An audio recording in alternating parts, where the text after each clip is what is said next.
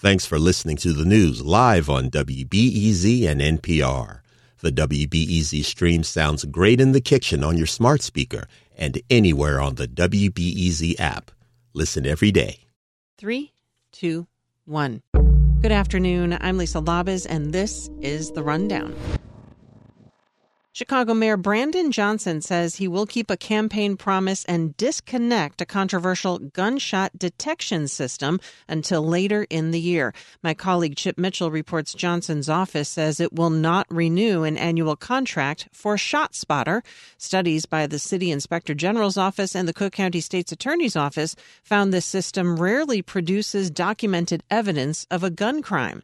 A data accountability nonprofit called the Lucy Parsons Lab helped bring a class action lawsuit claiming some arrests after ShotSpotter alerts were unconstitutional.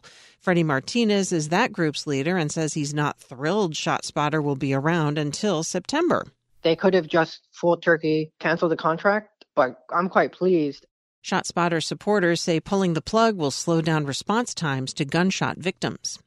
Flight attendants are picketing today at O'Hare International Airport. They belong to three different unions and work for several airlines. Flight attendants are demanding a fair contract. Meantime, thousands of rideshare and delivery drivers plan to strike tomorrow at O'Hare and nine other airports. Drivers for Uber, Lyft, and DoorDash are calling for fair wages and better safety measures. The Sun Times notes Uber and Lyft did not respond to a request for comment. Cities and towns would get more money from the state under a proposal in Springfield. My colleague Alex Degman reports the Illinois Municipal League is again demanding the state send 10% of its income tax revenue to municipalities. That was the original deal when the state income tax was created, but then it was cut to 6% in 2011 and it's never been fully restored.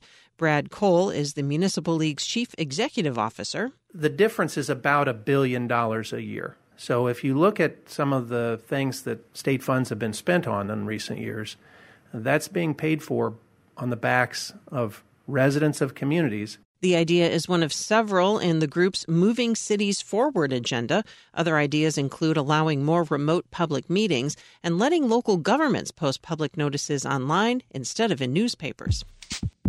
And Blackhawks rookie Connor Bedard will return to action next week. The 18 year old has been out for five weeks after he broke his jaw during a game against New Jersey.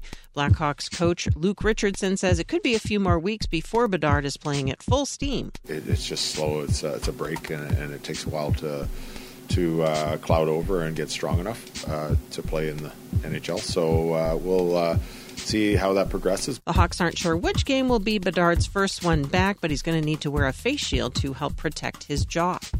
Weather sunny skies high in the low 40s today, and then tonight cloudy skies a low near 30, and Wednesday sunshine, a little bit warmer, high in the mid 40s.